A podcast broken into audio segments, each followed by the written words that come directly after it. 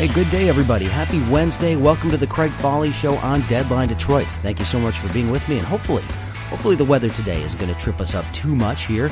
Could be a lot worse. Some of the other parts of the country, especially the Midwest, are going to get hit with a lot more stuff than we are. But, you know, hey, we're getting close. There's a little sign outside of a business by my house that counts down the days to spring, and I think we're down below 30 at this point, which is indeed good news.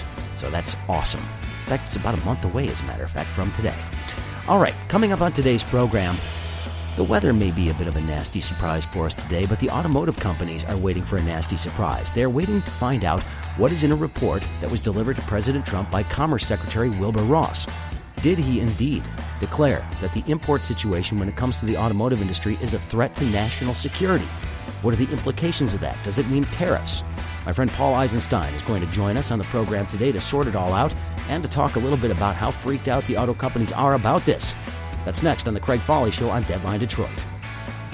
The Craig Fahle Show on Deadline Detroit is made possible in part by Mad Dog Professional Services. Mad Dog Professional Services focuses on putting their clients on the leading edge of technology, faster than thought possible, to capture new revenue streams. That's Mad Dog Professional Services and by Deadline Detroit, one stop shopping for all your news. Also, home to Deadline Detroit TV, which includes The Zip, a weekly wrap up of the week's news with some humor, and The Trip, wise relationship advice with hosts Megan Slattery and Tracy Evans. All found at DeadlineDetroit.com. This is the Craig Fahle Show on Deadline Detroit. Thank you very much for being with me on this Wednesday. And uh, this story that we're about to talk about now actually was uh, sort of came to light on Monday. At least it did to my attention at the DetroitBureau.com. Joining me right now to talk about it is Paul Eisenstein, publisher of the DetroitBureau.com. You can also find him at the NBC family of companies. Uh, he's been doing extensive work for them lately as well. He's joining us from somewhere on the side of the road in California testing the new Nissan Leaf, from what I understand, Paul. But that's not what we are here to talk about today. We are here to talk about uh, the auto industry and how nervous they are about this new report from Commerce Secretary Wilbur Ross that they have yet to see, but which may confirm some of their worst fears that he is going to somehow find a way to declare it a national emergency, um, or not a national emergency, excuse me, that's the wrong term, but uh, suggest that it's a threat to national security of the current state of, of imports in the auto industry. So, Paul, uh, first of all, welcome. Second of all, let's get a little background here on where Donald Trump is coming from in trying to declare the current situation with the automotive manufacturing system uh, that creates some sort of a national security crisis. Uh, I think a lot of folks would like to know where Donald Trump is coming from these days because there's an awful lot of stuff that confuses the heck out of people. This is one of the rare cases where you have essentially everybody in the auto industry dealers, manufacturers, part suppliers, and not just domestic auto manufacturers, you know, Ford, Fiat Chrysler, and General Motors, but Toyota and all the others teaming up to say this is crazy. And what they're calling crazy is the Commerce Department investigation looking into the possibility that autos and auto import auto imports and auto parts imports are a threat to national security. Uh, that is under uh, what do they call it? Section 232 of the Trade Expansion Act, which gives the president the authority, if if such a determination is made by the Commerce Department, to take action. Uh, and he has a number of things he can do, including in, enacting uh, tariffs that many people believe, believe will be somewhere between 20 and 25 percent on imported cars and car parts. And I think we'll want to talk a little bit about this, uh, Craig, the impact it'll have even on American made vehicles.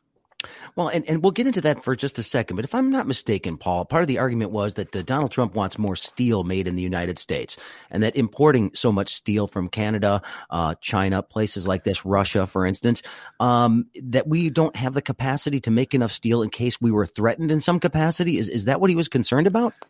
Well, now remember, we have a whole bunch of trade wars going on right now. So there were tariffs that he enacted a while ago on imported steel and aluminum. Uh, though he's made some curious exceptions, including one for uh, a very close friend of Vladimir Putin.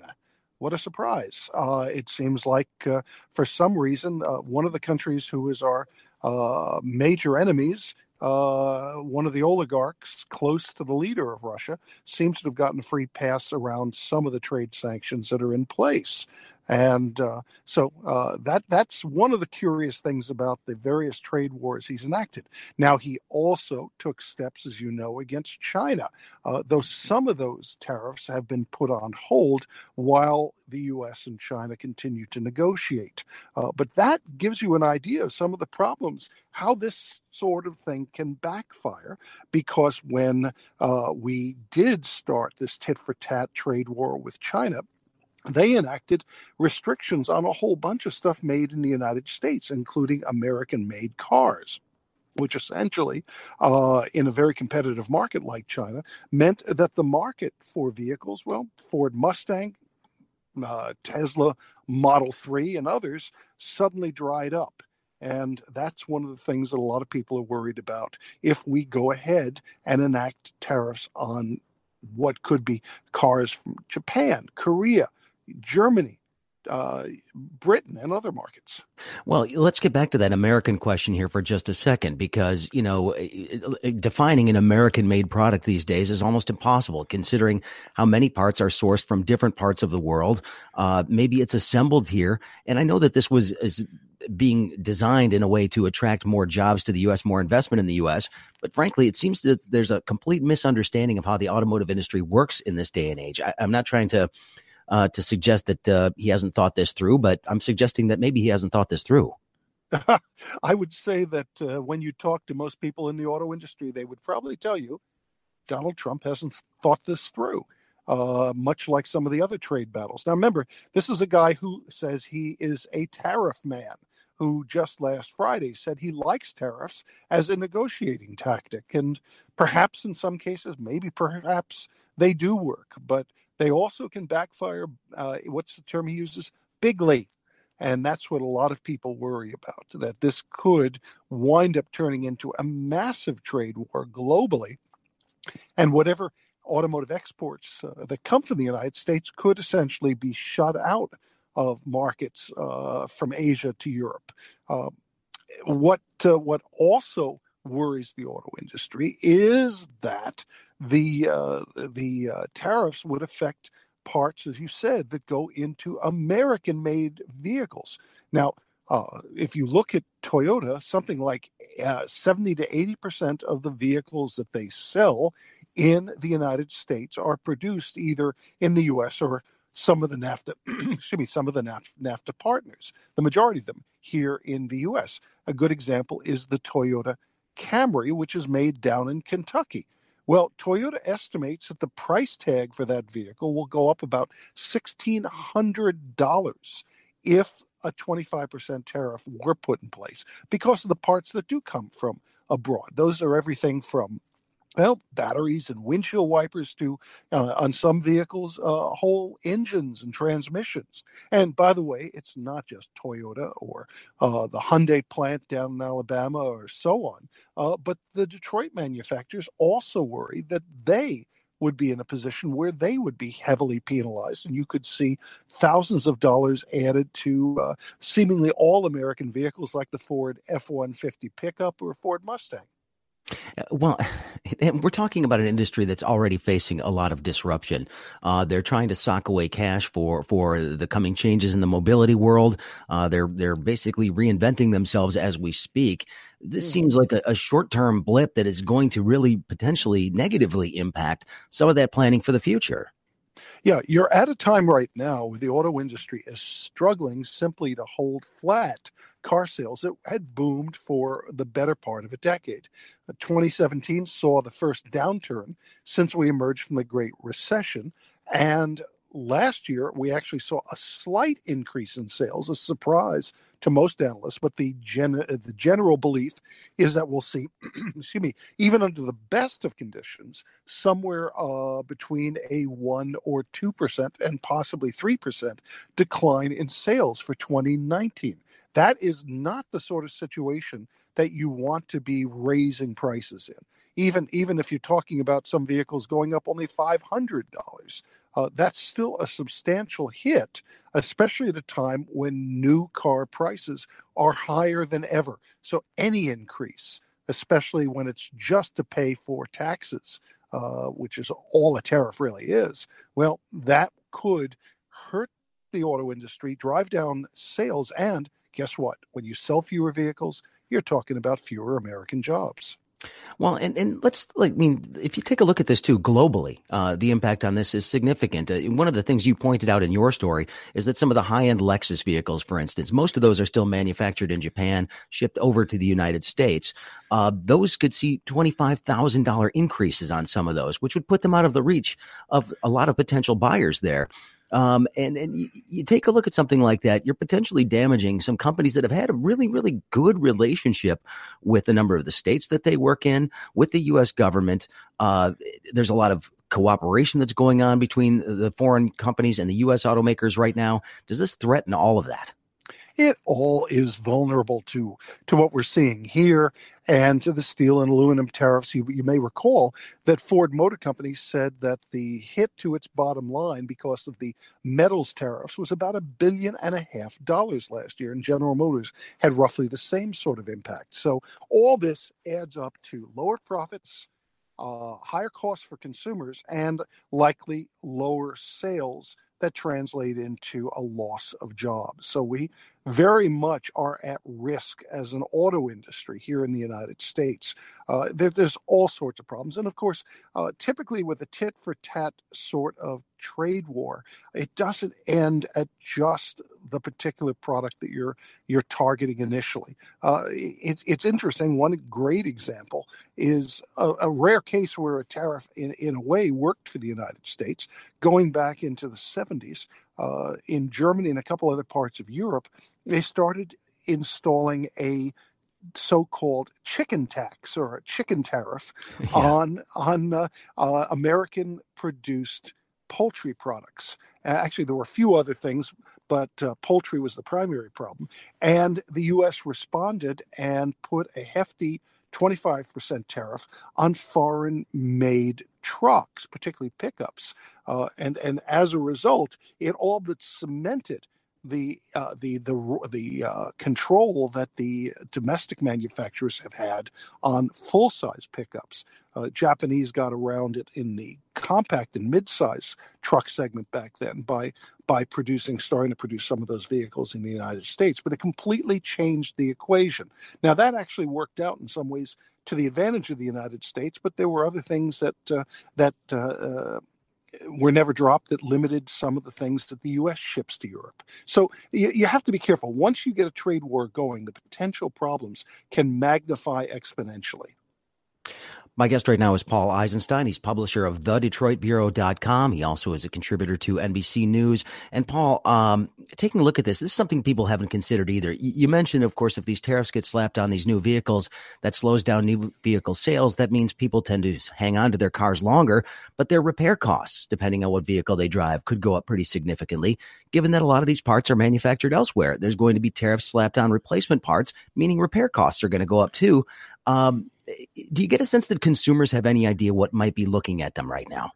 No, I don't think the average consumer does until they suddenly go to uh, go to the store and want to get a brand new battery that might be imported and charge uh, the, the base charge is forty dollars. Well, uh, just just uh, the tariff might add another ten dollars to it, but manufacturers have a tendency to to knock things up as it goes up the retail chain. Who knows how much more that could uh, wind up costing. And one of the problems is, in many cases, once additional prices are slapped onto uh, some goods, unless they face major competition or pushback from consumers, uh, it's often the case that even if a tariff is lifted, you may not see prices go back to the original level. And that could be very, very worrisome. So, um, it's hard to say how it would affect uh, an average American consumer because what parts that they might need for uh, you know replacement windshield wipers, a replacement battery, and some of the other things are those American made or not? And and by the way, that's one of the problems that the industry has uh, that that makes them crazy because you have so many parts that come from so many places and often can cross the border and then come back and then cross the border again. You might have a screw that's produced in the United States, shipped to another country, installed in a part that is then shipped to the United States and put into a component, and then and it goes back and forth. And and they, you know, the challenge of tracking all this and figuring out how much of those individual parts actually have to be hit with the additional tariffs is is a nightmare. Uh, it, it it makes accountants sweat at night. well, Paul, I, I, mean, one of the things that we are seeing though is that the auto industry is not going to take this uh, sitting down. We've already heard a couple of the big lobbying groups, um, one on behalf of the manufacturers, the other on behalf of the dealers, coming out uh, speaking very vocally about this. As a matter of fact, and I, I believe it was the uh, American International Auto Dealers Association president called it a bogus, a bogus report, even though it hasn't been released yet. Uh, Ford just basically got themselves a new star lobbyist. It looks like they're going to be taking this pretty seriously. What can they do to push back if indeed Wilbur Ross comes back and suggests that this import situation is indeed a threat to national security? Yeah, that that's a big question that uh, we we just don't know because uh, one of the things that has become very very clear in this administration is that it doesn't necessarily respond I mean, let, let me be blunt. It doesn't necessarily respond to logic. It doesn't necessarily respond to pressure from the places that you normally expect pressure to work. Uh, that's been a big problem. The the uh, uh, the, the uh, trade war with China is one example. The uh, tariffs on imported metals is another, where there's huge opposition uh, from just about everybody except a few companies that would benefit from that. And we see an administration that often claims to have results occur that haven't actually occurred. I, I believe Trump himself was, uh, what, just a few weeks ago, claiming that U.S. Steel was going to open up a number of factories. And uh, the company itself had to come back and say, uh, no, we're not. Well, he still repeated so, it even after they said they weren't going to do it. Yeah, well, why let the facts get in the way of a good uh, a good quote?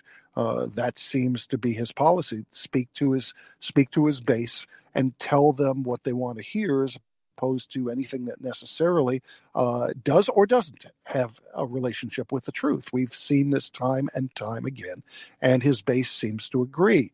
Uh, I think the majority of Americans are starting to question a lot of that, but but it doesn't seem to change his approach to critical policies that can affect uh, manufacturing jobs and the broader economy. Now, now, uh, let's be honest. I mean, we are speculating somewhat here. We don't know what's in the report at this time. He was Correct. given he was given nine months to come up with this. He basically turned it in a couple of hours before the deadline uh, to get this report in. Uh, President Trump, I believe, has what forty five days to respond or something along those lines. I um, believe um, uh, I believe he has 90, 90 days, if I recall correctly. Uh, and yeah, you're right. It was it was turned in by Wilbur Ross in the Commerce Department on Sunday, about two hours before the actual deadline. Uh, and nobody is talking about what it actually says. So for all we know, they could have come up with a surprise conclusion that there is no indication of any threat to national security. Uh, that seems to be in doubt. I, I don't think that we would see as many of the manufacturers and trade groups uh, going through a freakout if if their own sources didn't indicate that the administration is on the path to enact uh, uh, sanctions that would be uh, ostensibly the result of a threat to national security. One would think that they would have to have interviewed a number of people from the auto industry as part of this investigation if they wanted to get factual information about what's happening there. So somebody's got to have a clue as to where they're leaning. Um, I can imagine Wilbur Ross contorting himself in, in a way to, to please his boss, as, as most people do in the Trump administration. Um, do they have any inkling at this point? You know, you suggest that there's it's pretty clear that he's going to come up with some sort of conclusion to to basically, you know, validate his boss's position on this one. Have we gotten any concrete hints? No, none, none so far. Uh, just the fact that all the industry groups that I have either heard from or directly talked to seem to believe that the administration has found some sort of justification. Uh, what what that report will say, we don't know. Uh, will it come out and rule unequivocally that uh, that that uh, all these autos and auto imports are a threat to national security, or take some sort of middle ground? We just don't know. But the bottom line is uh, we we expect to hear from the president. Let's see, it, uh, he received this what on uh, on uh, February seventeenth, so we would expect to be hearing from him sometime no later than mid May. All right. Well, we'll have to wait and see. In the meantime, Paul, I did mention at the beginning that you were out there test driving the new Nissan Leaf, uh, which was a groundbreaking vehicle when it was first introduced. Of course, it has been lapped a little bit by some advanced uh, vehicles that have come along in the electric space. How's it measuring up? Surprisingly well. And yes, you're right. It was groundbreaking when it showed up for 2011 uh, as as the first mass market battery electric vehicle. Back then, the original one had less than 100 miles range. Within a couple years, they boosted it over 100. And for many people, that was more than enough. It has, in fact, been the best selling electric vehicle battery electric vehicle or BEV, as they say in industry speak, uh, ever. Uh, that on the other hand, uh, doesn't mean that it's going to retain its leadership for much longer. We're seeing uh, the uh, uh the Leaf rapidly outsold by the Tesla Model Three, uh, which, as you know, uh, has been accelerating in production rapidly in the last few months. what will happen in the near term, we don't know, but uh, clearly Nissan had to do something to try to maintain its grip. And what it has done is come up with a long range model. This one can get 226 miles uh, estimated on a charge.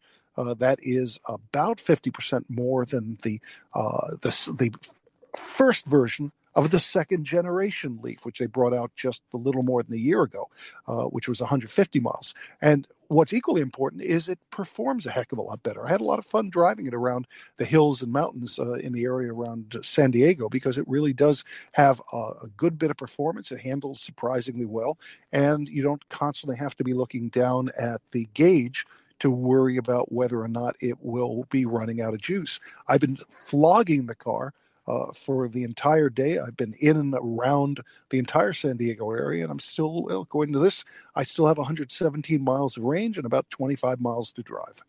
Well, I, I, have to tell the audience when you say you've been flogging the vehicle around, you are not lying. I've seen you drive some of these vehicles before. So, well, yeah, one, true, true. One last thing before I let you go, Paul, because I was on your site and uh, this story caught my eye today because I think many people have thought that Ford left its Explorer problems in the rearview mirror, but they got whacked with a $151 million jury settlement on a rollover in one of their uh, late 90s model Explorers. Uh, is how close is this to being done for them, or are they still going to be dealing with rulings like this going forward?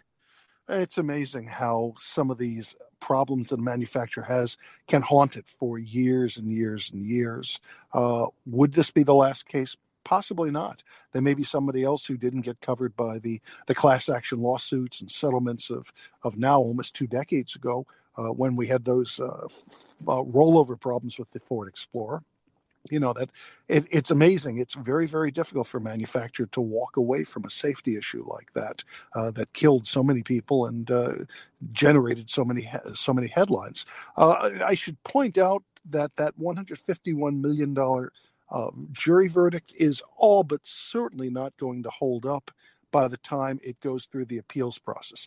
Even should the courts ultimately side with the plaintiffs against Ford Motor Company. Uh, it's very, very typical for the courts to significantly reduce jury verdicts like this, particularly on the, the penalty portion of the verdict. So uh, if it were to come in at even 10 or 15 million dollars, I'd say that they did pretty good job representing their clients there. Well, well, as I always say, this is a warning to every tech company that thinks it's really easy to build a car. Uh, just know that this kind of stuff is looming.